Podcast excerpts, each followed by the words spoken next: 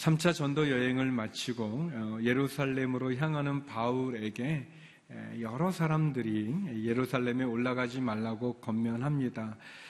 아가보라는 예언자는 바울의 허리띠를 가져다가 자기의 손을 묶고는 예루살렘에 올라가면 예루살렘에 있는 유대인들이 이 허리띠의 주인을 잡아서 이방 사람들에게 넘겨줄 거라는 예언을 하기도 했습니다. 그렇지만 바울은 그런 여러 사람의 권면에도 불구하고 예수님을 위해서, 복음을 위해서 예루살렘에 올라가는 것을 중단하지 않고 죽을 각오도 되어 있다고 고백합니다. 오늘 본문은 예루살렘에 도착했던 바울이 고정관념에 또 전통에 사로잡혀 하나님의 뜻과 또 하나님의 말씀을 거부한 채 전통 가운데 신앙생활하고 있는 그런 유대 기독교인들과 또 한 영혼을 구원하기 위해서라면 전통이나 형식에 매이지 않는 그런 바울의 배려하는 마음과 영혼 구원에 대한 열정에 대조되는 그런 모습을 우리가 볼 수 있습니다. 저는 오늘 21장 전체, 오늘 본문을 중심으로 앞뒤로 나오는 21장 전체를 통해서 세 가지의 바울의 모습을 여러분과 함께 나누기를 원합니다. 첫 번째 우리가 볼 수 있는 바울은 예루살렘에 도착하는 바울의 모습입니다. 우리 17절에서 19절까지 말씀 같이 한번 읽어보겠습니다. 17절에서 19절입니다. 시작. 우리가 예루살렘에 도착하자 형제들이 따뜻하게 맞아 주었습니다. 이튿날 바울은 우리와 함께 야고보를 만나러 갔습니다. 모든 장로들도 거기와 있었습니다. 바울은 그들에게 문안하고 하나님께서 그의 사역을 통해 이방 사람들 가운데서 행하신 일들을 자세히 보고했습니다. 바울은 예루살렘에 결국 도착했습니다. 바울이 예루살렘에 도착했을 때 예루살렘 교회 지도자였던 예수님의 동생 야고보와 또 모든 장로들은 바울 일행을 환대했습니다. 그리고 바울은 그의 전도 여행을 통해서 하나님께서 어떻게 이방 사람들 가운데 역사하셨는지에 대한 선교 보고를 했습니다. 그 보고를 들은 예루살렘의 지도자들은 굉장히 기뻐하면서 하나님께 영광을 돌렸습니다. 많은 사람들은 바울이 예루살렘에 올라가는 것을 말렸습니다. 왜냐하면 성령께서 예루살렘에 올라간 바울이 붙잡히게 되는 것을 말씀하셨기 때문에 그렇죠. 그럼에도 불구하고 바울은 예루살렘을 향해서 가고자 했습니다. 왜 예루살렘의 바울은 그렇게 올라가기를 원했는가? 바울에게는 예루살렘에서 자기가 체포되든 아니면 심지어 죽든 예수님의 복음을 증거하기 원하는 그의 그 사명의 자리가 그곳이었기 때문에, 그리고 예루살렘을 통해서 로마까지 가고자 하는 하나님의 부르심에 그가 응답하기 때문에 그렇습니다. 그는 자기를 만류하는 많은 사람들에게 이렇게 고백합니다. 우리 사도행전 21장 13절 말씀인데요, 같이 한번 읽어보겠습니다. 시작. 그러자 바울이 대답했습니다. 여러분은 울면서 내 마음을 아프게 합니까? 나는 주 예수의 이름을 위해 예루살렘에서 붙잡힐 것은 물론 죽을 각오도 돼 있습니다. 바울을 사랑하는 사람들은 바울이 예루살렘에 가면은 잡힌다고, 체포된다고 분명히 성령께서 말씀하시기 때문에 바울을 만류했습니다. 그렇지만 바울 역시 성령께서 그의 마음 가운데 복음을 증거하기 위해 예루살렘에 올라갈 것을 또한 보여주셨습니다. 그래서 우리가 성경을 자세히 보면 성령께서 바울에게 올라가지 말라고 하신 것은 아니에요. 다만 성령은 올라가면 이런 어려운 일이 너희 바울에게 일어날 것을 보여주신 거죠. 그래서 바울을 사랑하는 사람들은 바울을 계속 말렸던 것이지만, 또 바울 역시 그의 마음 가운데 성령이 주신 그런 사명이 있어서 그는 자기가 심지어 죽는다 할지라도 예루살렘에서 붙잡힐 것은 물론 죽을 각오가 되어 있는 그런 바울의 그 모습을 보고서 바울을 만류했던 사람들은 다음과 같이 고백합니다. 사도행전 21장 14절 말씀인데요, 같이 한번 읽어보겠습니다. 시작.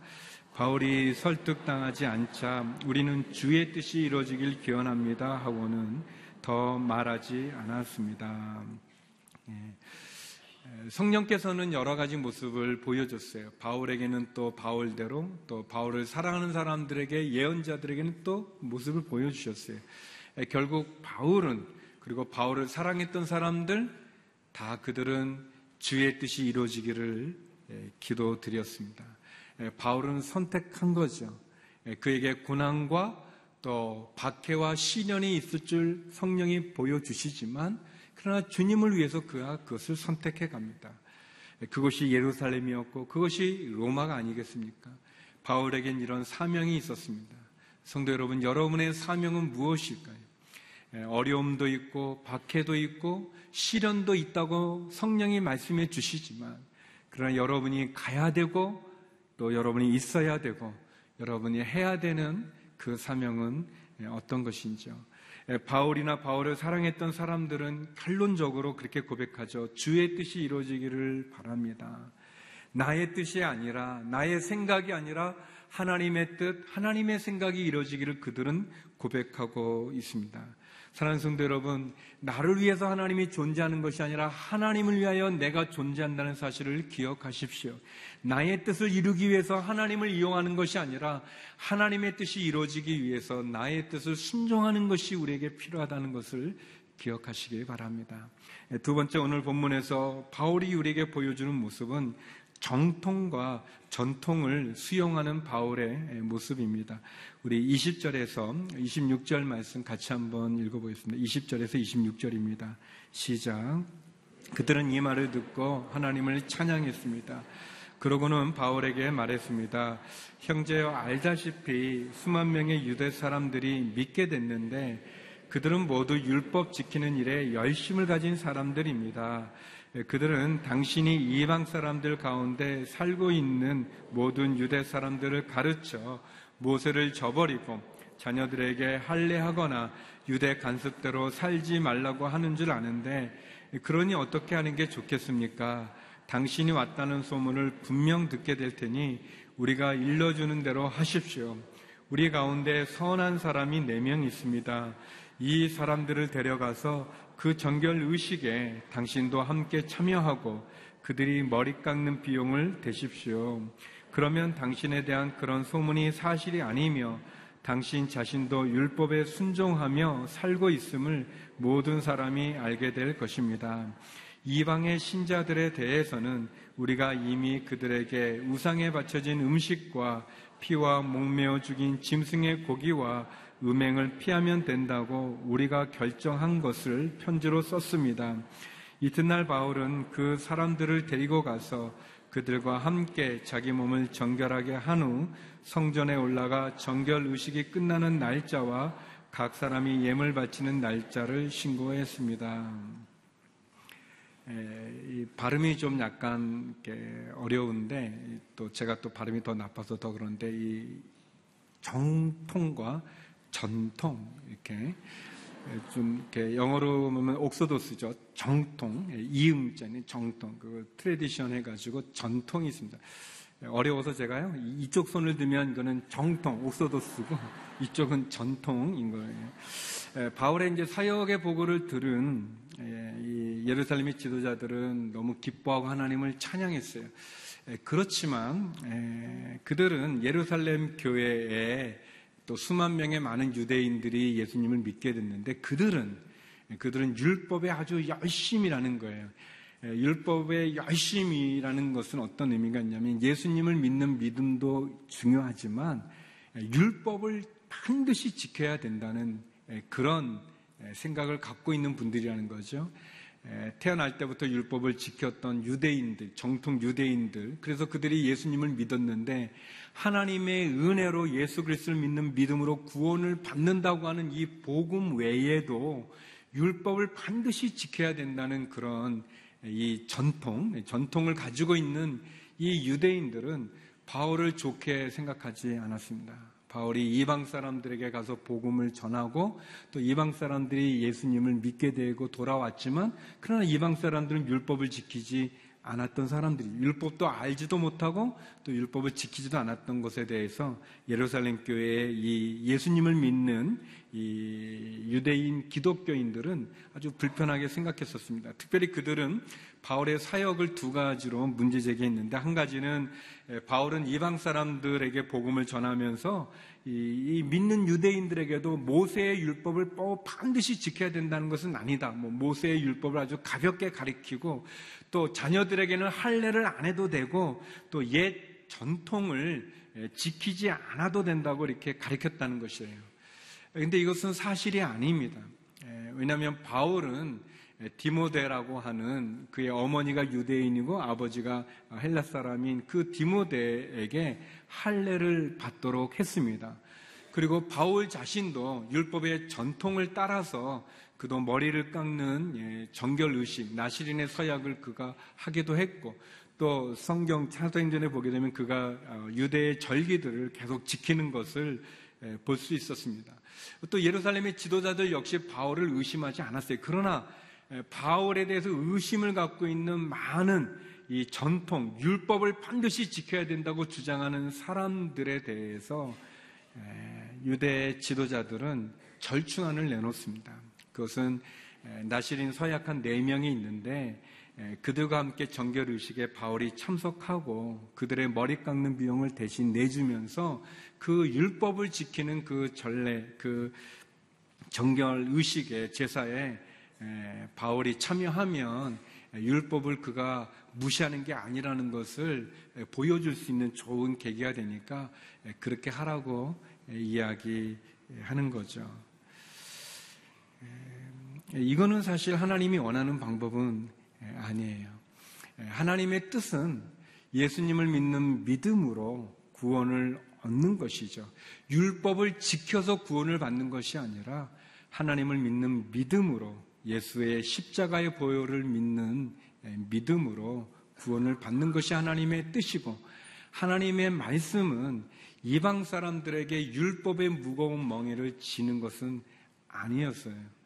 그럼에도 불구하고 예루살렘의 지도자들은 이 전통 가운데 있는 많은 사람들이 바울에 대해서 불편함에 대해서 중재하는 제안을 하게 됩니다. 바울은 이 제안을 받아들입니다. 그것은 바울이 예수님을 믿지만 율법을 반드시 지켜야 된다는 유대 기독교인들의 주장에 동의해서가 아니라, 불필요한 오해나 또는 고정관념에 사로잡힌 그들과 불필요한 논쟁을 벌이지 않기 위해서 그들을 배려하는 그러한 행동이었습니다. 바울의 관심은 유대인이든 이방인이든 한 사람이라도 더 예수님을 믿게 하는 데 있었습니다. 그래서 그는 이방인들과 같이 있을 때는 그가 율법을 지키는 사람이지만 이방인들과 같이 행동했고, 그는 율법의 자유로운 사람이었지만 유대인들과 함께 있을 때는 그가 율법을 지키는 그런 모습을 보여주었습니다. 바울에게는 형식이 중요한 것이 아니라 그 본질적인 정통, 그것이 더 중요했습니다. 예수님을 믿을 수만 있다면 그는 무엇이든지 할 수 있는 그런 마음이었죠. 고린도전서 9장 20절에 그는 이렇게 고백합니다. 고린도전서 9장 20절 말씀인데요, 같이 한번 읽어보겠습니다. 시작. 유대 사람들에게 내가 유대 사람처럼 된 것은 유대 사람을 얻기 위해서입니다.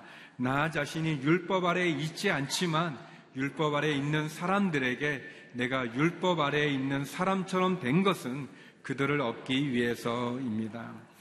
사도 바울은 한 영혼이라도 더 구원할 수만 있다면 그는 무엇이든지 할 수 있었습니다. 그에게 중요한 것은 그가 어떻게든 한 영혼이라도 더 주님께 데리고 오는 것, 그것이 중요했죠.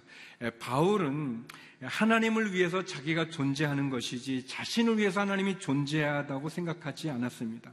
하나님의 마음은 이방인도 구원하기 원하는 것이고, 그래서 그 이방인들에게 율법 준수를 요구하지 않고 은혜로 구원하는 것, 그것이 하나님의 뜻이고 또 하나님의 말씀이죠. 그럼에도 불구하고 이 사람들이 가지고 있는, 우리 현대교회도 그렇지만 예루살렘 교회는 이 전통 속에 있는 이 정통을 발견하지 못하고 이 정통과 상관없는 전통을 고집하며 변화를 거부하는 것이 문제입니다. 좀 어렵죠? 그래서 제가 좋은 제안을 해드리는데, 우리 담임 목사님께서 작년에 국민일보에 칼럼을 쓰셨는데, 정통과 전통이라는 그런 제목으로 2015년 3월 21일자에 칼럼을 쓰셨어요. 아주 탁월한 칼럼입니다. 아주 잘 설명을 해줬어요. 그래서 좀 제 말이 이해 안 되는 분들은 이 칼럼을 읽어보시면 좋을 것 같아요. 제가 담임 목사님께 아부하는 게 아니라 진짜 잘 쓰셨어요. 잘 쓰신 건데, 이렇게 뭐 구글이나 아니면 네이버에 이렇게 국민일보 정통과 전통 이렇게 쓰면은 나옵니다. 이렇게 한번 읽어보시고 꼭 읽어보시기 바래요. 저희에게 아주 중요한 얘기를 해주신 건데, 바울은 율법을 무시하거나 버리지를 않았어요. 그러나 율법을 지키는 그런 사람들과 함께 있을 때는 그 율법을 지켰지만, 그러나 율법을 모르는 사람들, 그 사람들에게 전통을 강요해서, 그래서 하나님의 뜻, 정통이라는 건 바뀔 수 없는 거죠. 십계명과 같이 뭐 시대나 또 문화나 또는 지역이나 또 시대를 초월해서 우리가 반드시 지켜야 되는 것을 정통이고, 그러나 시대의 변화에 따라 바꿔야 되는 부분은 전통이 되어지는 거겠죠. 이 본질적인 것은 양보하지 않지만, 그러나 비본질적인 것을 수용하는 그런 모습. 그래서 정통이 살아있으면서도, 그래서 전통을 통해 이 문화적인 접근을 나누는 거, 그게 참 필요하다고 생각이 되어집니다. 예전에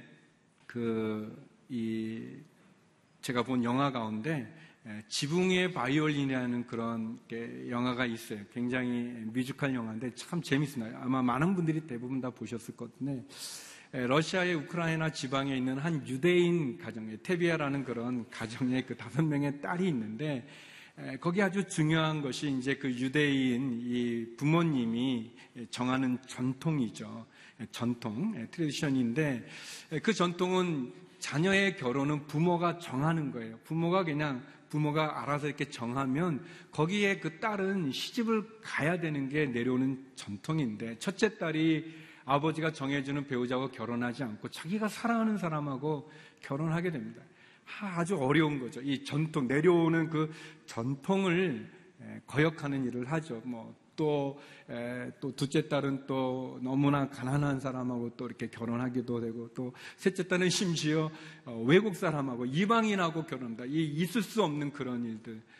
이 전통을 가지고 있는 이 유대인의 이 부모님의 이 딸들이 다 그것을 이렇게 바꿔가면서, 세월이 바뀌고 시대가 바뀌고 하면서 다 자기 것을 하는데, 그 갈등 가운데 그 아버지가 보면 딸들을 결국은 축복해주고 딸들을 받아줍니다. 그것은 그 전통을 버리는 것이 아니라 딸들을 사랑하기 때문에 그렇게 하는 거죠. 종종 교회 안에서도 우리가 가지고 있는, 우리가 반드시 지켜야 되는 정통은 우리가 소홀히 하면서 도리어 없앨 수 있는, 바꿀 수 있는 전통이 우리를 옥죄는 게 많이 있습니다. 제가 중고등부 전도사를 했었을 때 우리 아이들이 또 이 문화적인 부분이니까 통기타를 치고 싶어 하고, 또 심지어 어떤 친구는 드럼까지 하고 싶었어요. 그래서 드럼 학원까지 가가지고 배우고 했는데, 그 드럼을 놓고 그렇게 하고 싶었는데 장로님들이 허락해 주지 않았어요. 무슨 나이트클럽 간데 하는 그런 드럼을 이런 데 하냐고 해서, 그 우리 아이들이 굉장히 많이 상처를 받고 어려움을 겪었어요. 지금 저게 드럼이에요. 저게 바뀔 수 있는 거를 우리가 바뀌어져야 되는 부분을 바꾸지 못하고 도리어 없애는, 어떻게 보면은 정통이 살아있는 교회, 사도행전적인 말씀과 성령의 역사를 받아들이는 것 아니겠습니까? 그럼에도 불구하고 우리가 변화되어야 될 전통을 가지고 지켜야 될 정통을 외면하는, 정통의 본질적인 것은 잊어버리고 껍데기 형식으로 남아있는 그 전통을 가지고 우리가 하나님의 복음을 막아서는 안 되겠죠. 제가 어릴 때 자랐던 교회는 강대상을 움직일 수가 없었어요. 움직이면 큰일이 나는 것 같아요. 이거 막 움직입니다, 지금. 진짜 중요한, 우리가 반드시 지켜야 될 부분, 그것은 우리가 양보할 수 없겠죠. 그러나 우리가 문화적인 부분들, 바뀌어야 하는 부분들, 그래서 더 한 영혼이라도 구원을 얻을 수 있다면 바울의 고백과 같이 정통과 전통을 함께 수용하여 나가는, 그가 율법에 자유하지만 그러나 율법을 지키는 자들을 위하여서 그가 이 정결 의식에 참여했던 그런 바울의 넓은 그리고 성숙한 그런 모습이 또 저와 여러분의 신앙 삶에 은혜가 있기를 주의 이름으로 축원합니다. 세 번째, 바울이 우리에게 보여주는 모습은 체포되는 바울의 모습입니다. 이렇게 노력을 했음에도 불구하고 엉뚱한 데서 결국 바울은 체포를 당하게 됩니다. 우리 27절에서 31절 말씀 같이 한번 보겠습니다. 27절에서 31절입니다. 시작.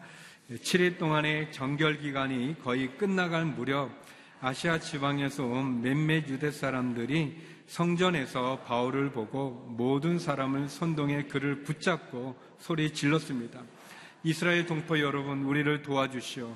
이 사람은 가는 곳마다 모든 사람에게 우리 민족과 율법과 이곳 성전을 반대하며 가르칩니다. 게다가 성전에 그리스 사람들을 데려와 이 거룩한 곳을 더럽히고 있습니다. 그들은 전에 에베소 사람 드로비모가 바울과 함께 예루살렘에 있었던 것을 보고 바울이 그를 성전 안으로 데려갔을 것이라고 짐작했습니다. 그러자 온 도시가 소란해지더니 사람들이 몰려와 바울을 붙잡아 성전에서 끌어내었고 성전 문은 곧 닫혔습니다.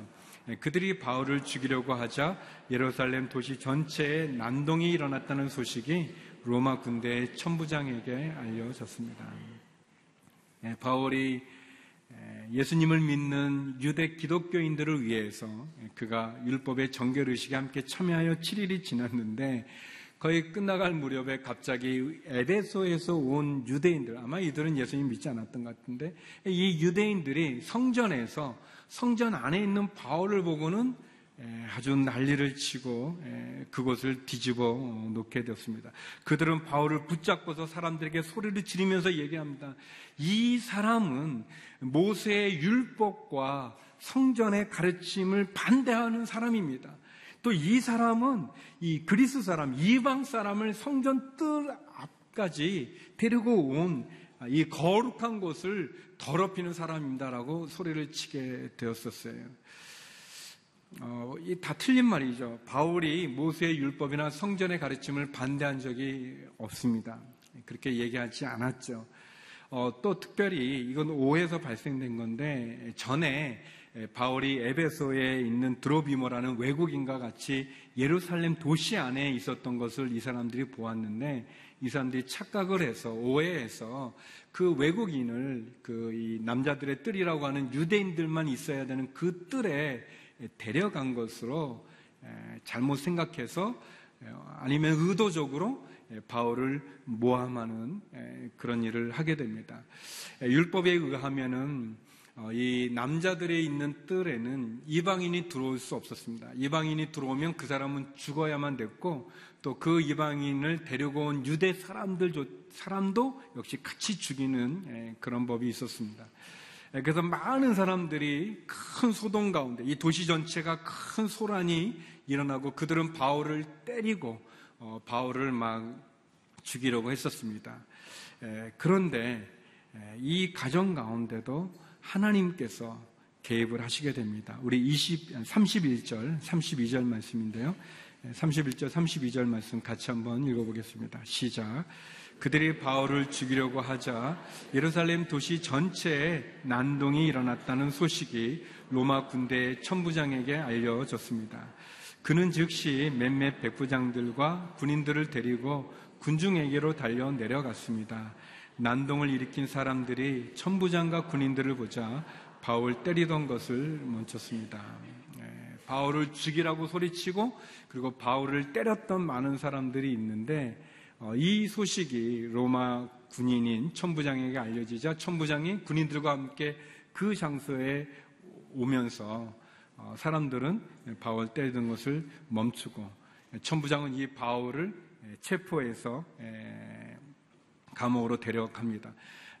그러나 이 흥분했던 이 무리들이 하도 바울을 더 죽이라고 막 이렇게 위협하게 되니까 결국 이 군인들이 결국 바울을 에어싸서 그리고 바울을 들어서 옮기는 그렇게 하게 됩니다.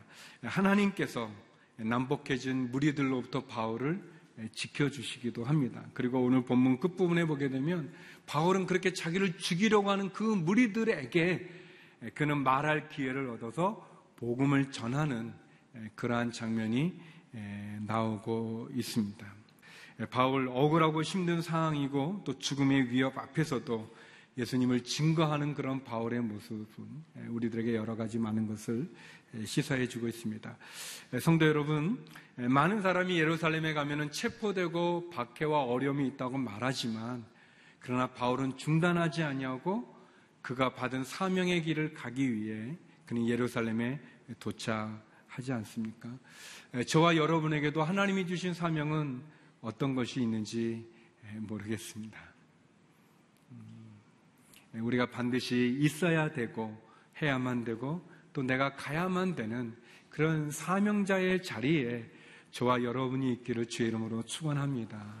어려움이 있다 할지라도 고난이 있다 할지라도 내가 감당해야 될 그 일을 우리가 감당할 수 있기를 원합니다.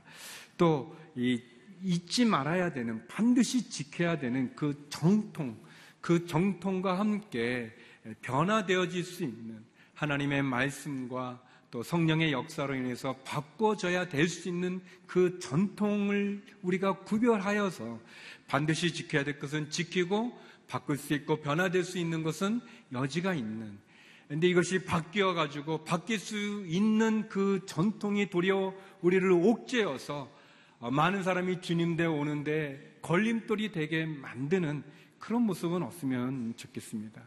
예전에 유대인이면서 예수님을 믿는 그 키스 인트레드 목사님이라는 분이 처음 한국에 오셨을 때인데 93년도에요. 저에게 처음 오셨는데 그때 저희들이 이제 집회 마치고 뷔페를 먹을 때 다 궁금했어요. 저도 사실 궁금했었어요.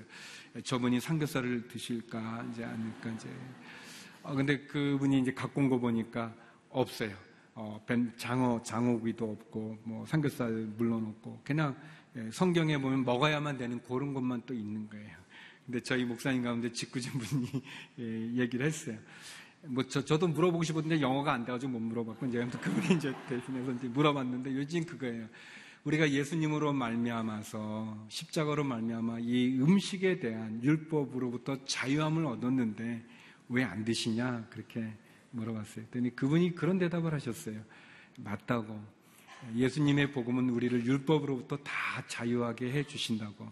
그런데 나는 유대인들 사역을 하기 때문에 그들의 사역을 하기 때문에 그들이 지키는 그 문화를 존중해야 그들이 나에게 마음을 열기 때문에 나는 먹지 않는다고.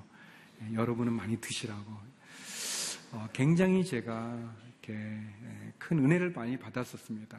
성도 여러분, 우리가 꼭 지켜야 되고 양보하면은 안 되는, 협상하면은 안 되는 그 부분은 사실은 놓치면서 정작 우리가 배려해야 되고 품어야 되는 부분을 우리의 갖고 있는 전통이라는 그것으로 교권주의로 막지는 않은가.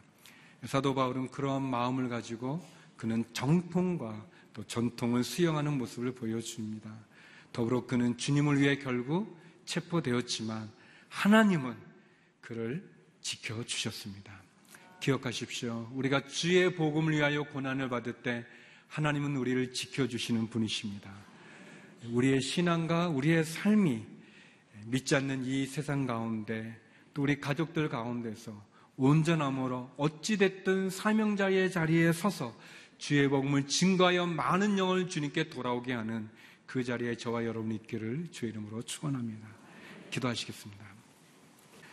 거룩하신 하나님, 사도 바울의 열정과 헌신과 그의 사명 본받아 우리에게 주어진 사명 감당케 하여 주시옵시고 주님 기뻐하는 교회로 새롭게 하여 주시옵소서. 예수님 이름으로 기도드립니다. 아멘.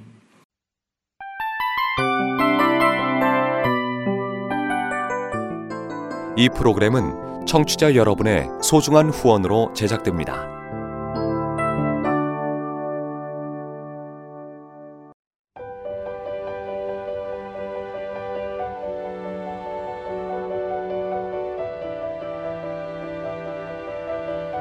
세상에는 수많은 교회들이 있지만 더 깊이 있는 말씀 강해를 찾기 위해 크기로만 교회를 선정하지 않습니다. 보다 좋은 영적 콘텐츠를 더 많이 나누기 위해 방송비를 받지 않습니다.